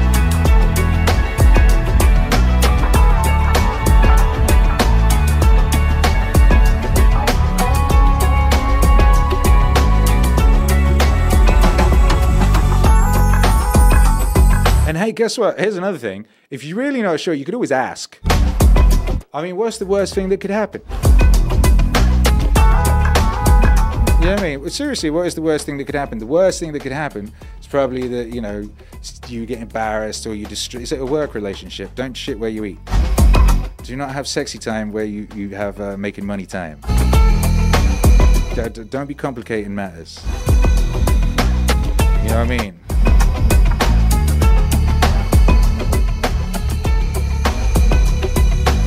I don't know what the situation is. I don't know what the context is. Cosmic Kangaroo says, invite her to your meaning cave. That's right. Letitia, who's a girl, says, yes, ask. Sometimes girls just want to be asked. You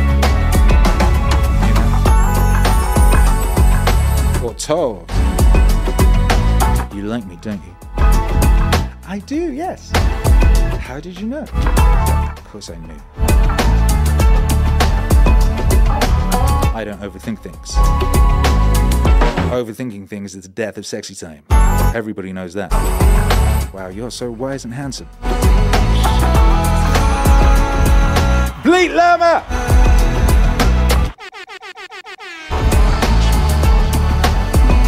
Thirty-six months of supporting Meaning Wave in, via, via this uh, this membership system. Incredible. Thank you very much. Uh, says Akira, what is your favorite girl? Wait, what? What is your favorite girl CrossFit workout? What is your favorite girl CrossFit workout? That's such a crazy question. I don't even understand it. You mean what is my favorite workout for girls? I'm not a girl, and um, I'm not a CrossFit instructor. Um, I suppose if it was like from the point of view of, uh, I mean, squats are good because they give girls nice behinds. Is that that? I don't really understand the question. Favorite girl CrossFit workout?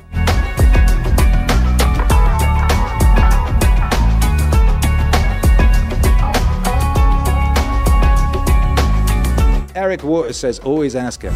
Becca H says, yes, ask her. Everyone's saying ask her. If there's something you'd like to try, if there's something you'd like to try.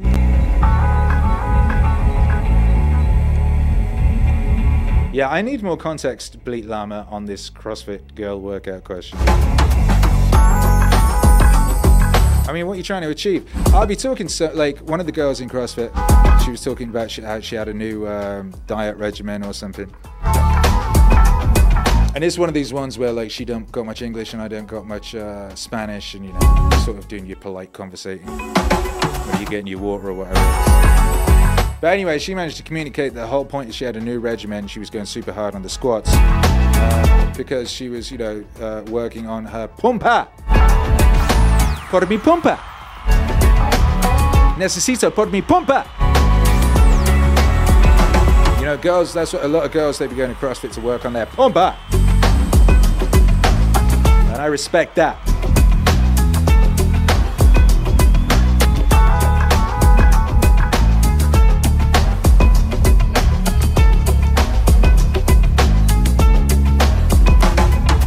Bleat Llama says, uh, no, like Grace, Helen, Fran, or Mary.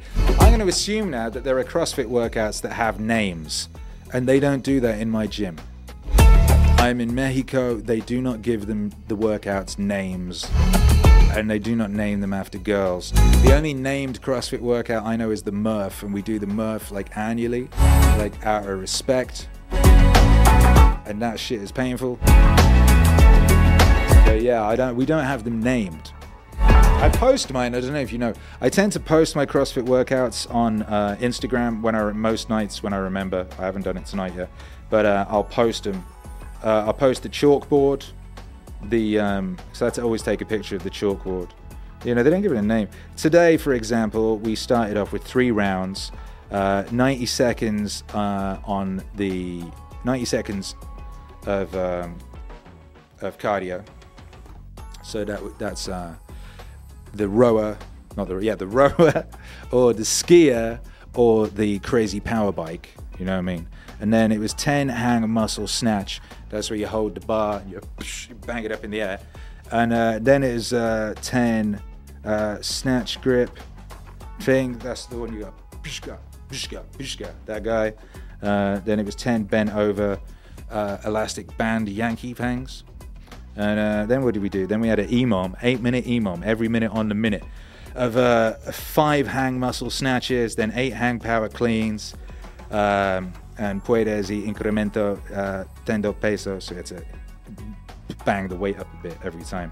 And then we had a 20 minute uh, WOD of five rounds of 20 toes to bar, 15 handstand pull up push ups, and 10 calories on one of the machines, round and round and round, five times. And I did uh, 10 handstand push ups unbroken, and I did 20 toes to bar unbroken. Uh, but to- my toes to bar isn't, the toes don't quite reach, they go up, but you're supposed to tap the toes to the bar, and I'm not quite that flexible yet, so I get about like, I don't know, about like eight centimeters away. But it's pretty, pretty intense dad. Unfortunately, that doesn't really answer your question. I could see you were very eager to know the answer to the question. Ill Inc. says Instagram algorithm is messed up. I have notifications set up for your account and I never see your posts. It's messed up. I guess you just have to go on some of them and, and like them. And then you'll get shown a few more and you just have to keep doing that. People do constantly write to me and say, You are shadow banned as fuck on Instagram. I search for you and I can't find you, but whatever. We find a way. Please come in. I'm going to have to play this song now, I'm afraid. I'm going to dedicate this to you. Akira, Akira, Akira, Akira. He's got clout. He's got clout. Mike Can. Not Mike Can't, Mike Can. And Mike, I believe you can. Go get her. X marks the spot. X marks the spot. X marks the spot. Imagine this going on and on. Supposing my finger were indefinitely long. Both fingers. They're just crossing each other. Now on one side of it, it's a pair of scissors.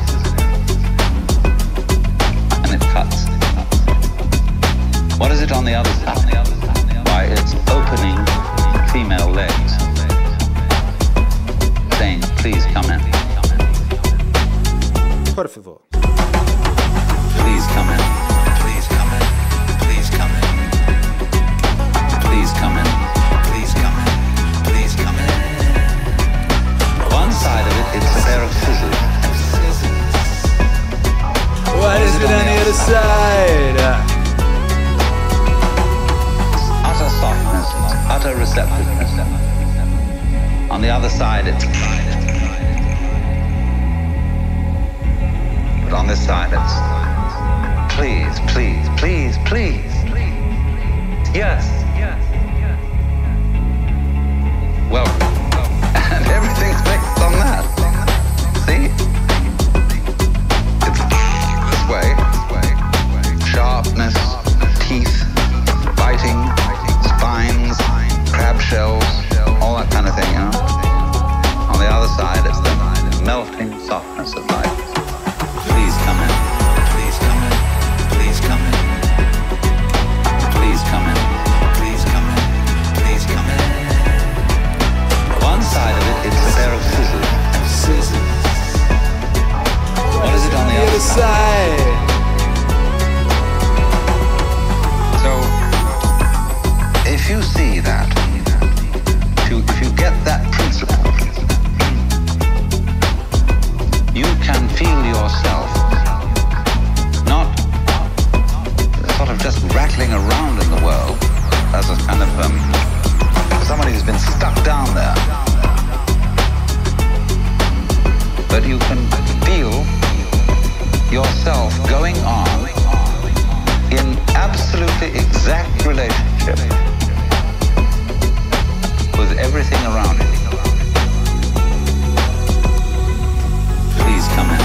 Please come in. Please come in. Please come in. Please come in. Please come in. Please come in. Please come in. One side of it is a pair of scissors. What is it on the other side? Ah, Please come in. Please come in. Please come in. Please come in. Please come in. One side of it is scissors. What is it on the other side? I, I. Yeah. Alan Watts, Akira the Don.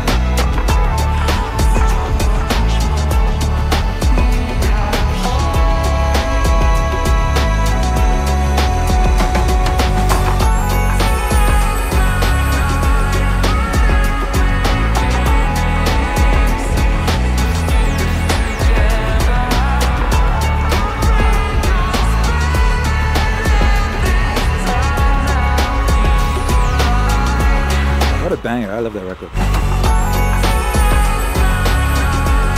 It's got a sample from an Angelo Badalamenti and Tim Booth song in it.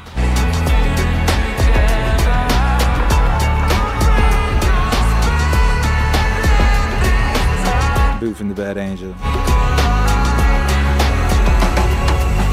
Godspeed, Angelo Badalamenti. Bad motherfucker right there.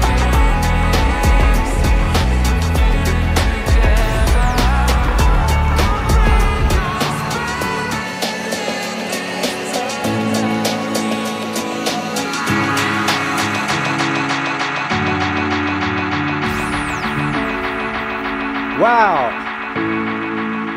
Wow, wow, wow. What's up, baby? Broadcasting live from the peak of human blah bob. Every time I reverb down, this is Akira the Don. It's that ask stream. We've been answering questions all night long. You know what I mean? Eric Waters says sexy stream for the win. Yeah, the stream went sexy. Thanks to Mike Can and his predicament. About not being sure if a lady's being polite to him or if she wants to ravage him.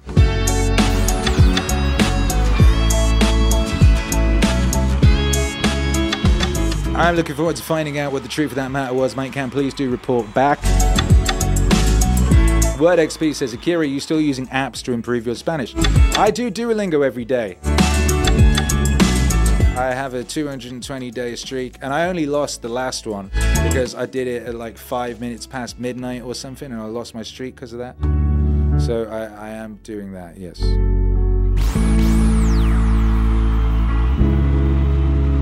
This Stripe says hot tub stream when? Yeah, that we'll do that on Twitch. Herc was talking about that. Herc and me had this like. You ever played uh, Zelda? Um, called Breath of the Wild, and in the beginning of it, like Z- Link is in the bath, and Hercules' thing was like, oh, he was hot tub streaming for a hundred years, a 100 year hot tub stream. What up, Cyclops? Good to see you. Word XP says, congrats on 220. Hey, thanks very much, my guy. Richard says, Do you have any plans on releasing Dune Wave on vinyl? People, do, people have been asking that, or maybe it's you a hundred times. people have been asking that. If people want Dune Wave on vinyl, I mean, it's one of those records that should be on vinyl. Meditations has just been pressed and will be shipping shortly. And Jocko will be pressed in, in 11 weeks, I think it is now. 12 weeks, 11 weeks from whenever it was said it was 12 weeks. So those ones will be done and out. But I ain't doing anything until those ones are done and out. We'll see how we do with this new with the new manufacturer. If the Jocko manufacture goes well, that's US based and a lot uh, speedier than the Polish distribute manufacturer. Richard says, please take my money. Anya says, horny hours in the stream. Eric Waters says, Do you have any plans to release Truth and Dragons on vinyl? Again, similar thing. It's, it's one of these things, if people want it, I want to make it happen. Ultimately, I want to get everything on vinyl. You know, that's a big task. Javier Alejandro Ramirez uh, Juaregui, I can't do the last bit, Juar- Juaregui, says, Have you ever considered to include some Spanish authors to the Meaning Wave? Yes, is the answer. And it's part of me uh, aprendiendo en español. Cyclops says, Necesito más, más Akira en español. Yeah, exactly. Yo también. And, uh, you know, so I need to be able to understand it. I can't just be trusting taking someone's word for it. So, uh, and my understanding is getting a lot better. It's funny how, like, some, at one point, a, a language will just sound like absolute gibberish to you. And then there comes a point where it is no longer absolute gibberish and it's only partially absolute gibberish, and that you understand a whole bunch of it. You understand if there's a iendo, that means uh, we. For example, there's all these little bits of it that you start to know what they are. Even if you don't necessarily know the specific word, you know the the tense of the word or whatever it is. Um, so yeah, that's all very exciting. So that's all coming together. And you know, and I've got uh, I've got friends over here that are big meaning wave enjoyers and uh, would love to assist me with uh, doing Spanish uh, language meaning wave stuff. You know what I mean? And uh, there are some uh, some great minds who think and speak in that language exclusively and some that think and speak in that language, not exclusively, but that's their primary one, or what have you. So, yes is the answer. Yes, yes, C. Uh, Javier says, uh, Great, uh, muchas gracias. Si necesitamos más Akira en español y meaning wave. Exactly. Yo también. Necesito meaning wave in español. I think, you know, the, it's what the world needs. Uh, Cyclops says, Se llama más meaning wave. Oh, ain't that nice? Yo también. I feel there's a lot of uh, Spanish speaking meaning wave enjoyers. I think there's even like a lot in the chat right now, which is crazy. How many people uh, are Spanish speaking in the world? It's a lot of people! And they deserve Meaning Wave too, by Jove. Of course they do. Of course they do. Um, let's see, where are we at with the questions? We got time for one more, one or two more. Let's have a look. Um, okay. Mind of the Source says, any tips to start making music? Any tips to start making music? Start. Start making music! I mean, come on. Come on. Um, you know, it's, here's the thing. When I started making music, there was no YouTube. There was no tutorials. There was no how to manual. There was none of that. I just worked it out. I really wanted to do it more than anything, you know. I just wanted to do it. I had no training. Uh, I didn't couldn't play any musical instruments. I didn't have anyone around me who, who knew how to do it.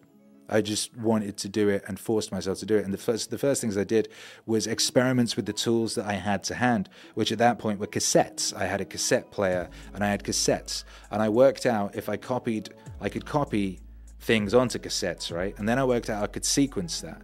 Then I worked out I could dub that. Then I worked out I could like make loops. And so I could uh, kind of do what people were doing with vinyl when they invented hip hop, but I was doing it on tapes. Then I worked out you could take the tape and you could cut the tape, and then you could put sellotape on the back of it and stick it back together that way. And there was all sorts of stuff you could do with tapes. So the first things I did was just that. That's what I had to hand. So I made music with tapes, and uh, that expanded. And one day we got a PC computer, and you could record like six minutes of audio in a sampler on it, and I recorded. Uh, the drum loop from the beginning of uh, Beastie Boys song, that one, and a bit of a Suede record called "We Are the Pigs," and I made a, a little beat song type thing doing that, you know. And as things progressed, I worked out more things and I tried more things, and I just kept trying and fiddling about with stuff until it sounded good. I didn't know what compression was. I didn't know what EQ was. I, I just twiddled knobs and pushed things until they sounded cool and I and I made songs.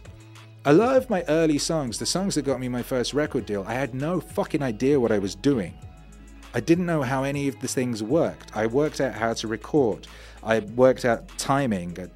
I, I worked out how to make drums and things and sort of play. I didn't know what a chord was. I would play notes and then put another note on top of that note and just till it sounded right. I didn't even know what it, it's so crazy. I was literally making music for years, not knowing what a chord was, not knowing what just basic functionality was, right? And uh, the sound that I developed was unique to me as a result, and the songs that I recorded and made were unique as a result. Um, now, you can go on YouTube, and there's an army of 12 year olds who will teach you how to do anything very quickly and they'll teach you the fundamentals and the basics very quickly. And you can download a DAW, that's a digital audio workstation, and uh, you can get to work immediately. And there's a whole bunch of them. Just watch videos of people working on them, and whatever looks most intuitive to you, pick that. Um, from people like Fruity Loops because it's a bit like a it's like Tetris. You're filling in blocks. that makes sense to them. Some people like uh, something like Logic because it's more like uh, a video editing program or something. You see things lined up, uh, and that makes a certain kind of sense to people. But just pick a thing, and uh, then just learn it, and go all in on it. And the other thing I would say is uh, make it, make it, make something every day, and finish it, and then move on, and make another thing. Finish it, move on. Uh, and one of the reasons you want to do that is there are only certain amount of lessons to be learned within, say, one thing, one song, or whatever it is, right? And you keep laboring over that and laboring over it and laboring over it. Some people would, you know, for years. And you'll only learn what there is to learn in that one thing. But if you make a song every single day, one new song, one new song, you'll learn something new every single day, and uh, you'll learn new styles, and you'll you'll you'll develop momentum, and you also might even get into the, the zone. You know, you might even get into that special place, and then there's no telling what what could happen. You know. So, and there's lots of reasons you want to do that. Um,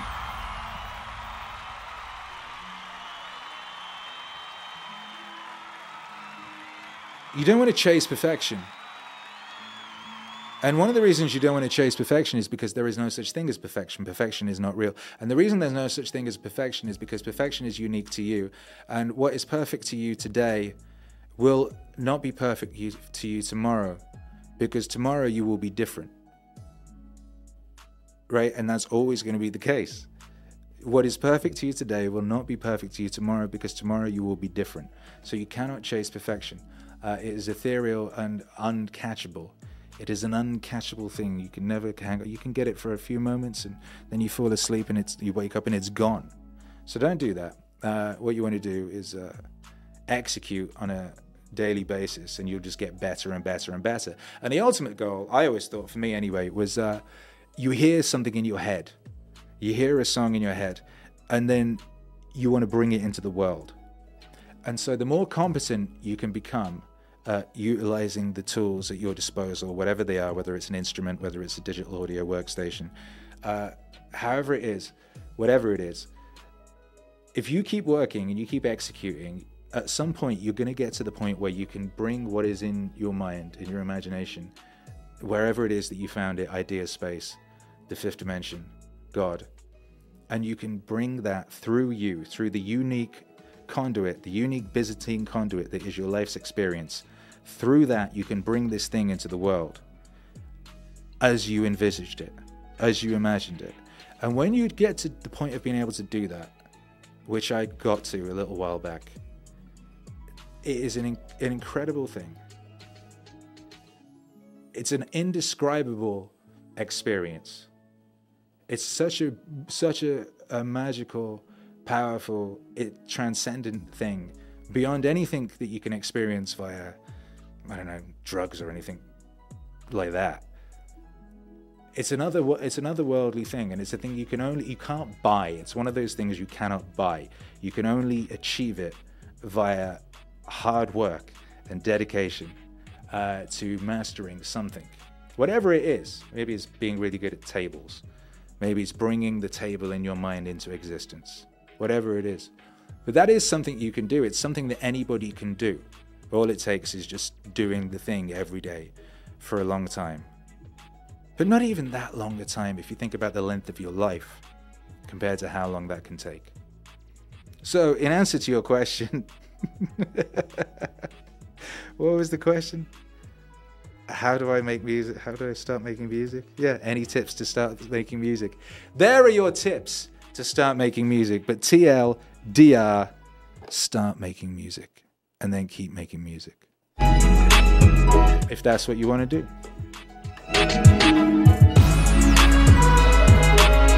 And with that being said,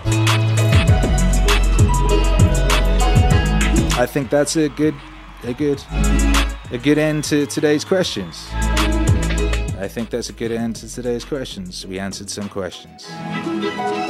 We had a stream and it was nice, you know. We hung out. We listened to some nice music. Nice music. We listened to some incredible music. I was just thinking that Jocko's kind of. A lot of people are, can be real father figures. I was just thinking, I was just thinking, I was just thinking, I was just thinking that, just thinking that, just thinking that, just thinking that, just thinking that, just thinking that Jocko's kind of. A lot of people are, can be real father figures for me. I have such a desperation for that energy and that connection in my life that I will latch on to people or put them in a place where. Oh, I gotta tell you this. So, I saw my dad in a dream when I was in uh, Hawaii or in Maui. Sorry, when I was in Maui, and it was really crazy because I hadn't seen him in 20 years, even in a vision. You know, when I had an adult vision, Yeah. and I saw him. So You know, when I saw him, and it was crazy. We were at a. was a dream, you know. And Robert De Niro was there, and Matthew McConaughey was there, and we were in Maui. My dad was in one room, eating at a table, and Matthew McConaughey and Robert De Niro were in another room. And my dad wanted to come and meet Matthew McConaughey, but he didn't want to meet Robert De Niro. So I was trying to like mediate between the two of them. And finally, my dad and Matthew McConaughey got to meet each other, which doesn't mean anything, but it was just interesting to see my father. I hadn't seen him. I saw my dad in a dream. I saw my dad in a dream. I hadn't seen him in 20 years. Even in a I saw my dad in a dream. I saw my dad in a dream. I hadn't seen him in 20 years. Even in a You vision. know, I'd seen him in pictures and I'd seen him in just, you know, imaginating what, or imagination what his, what he looked like or something, but I hadn't seen him really. And it made me think that my dad lives in Hawaii or something, you know, like I was like, oh, is this where he's been? And it made me think, well, of course this is where he's been.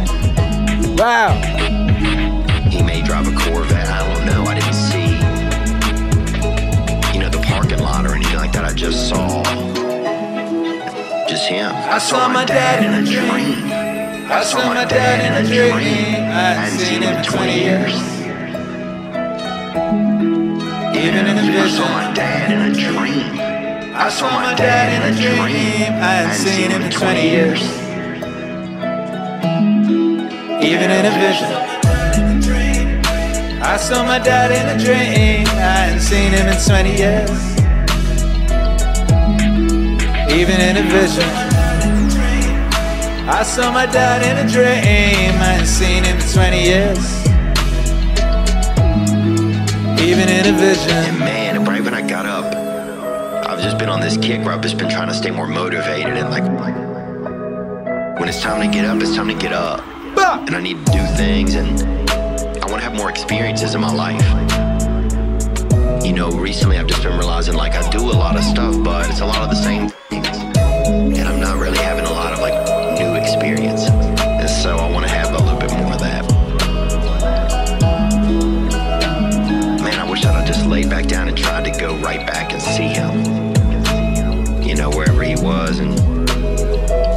it's just so funny. I mean, I've slept in, you know, in the past 20 years, I've probably fallen asleep in, you know, 42 states and 15 or 20 or 30, con- you know, I don't know, countries. And not once did I see my father. And then, bam, Bam! I'm in Maui and there he is. Now and there he is.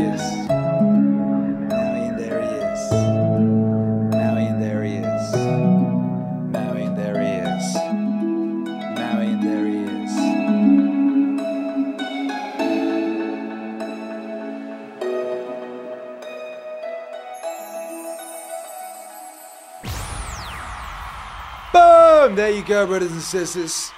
Thank you for being here. We'll be back. Be excellent to one another, of course. And, uh, oh yeah, meaningwave.com. A uh, couple of hours left on the Black Friday sale. A couple of hours left to uh, take advantage of that. Get 25% off everything. Make your ancestors proud! See you very soon. God bless.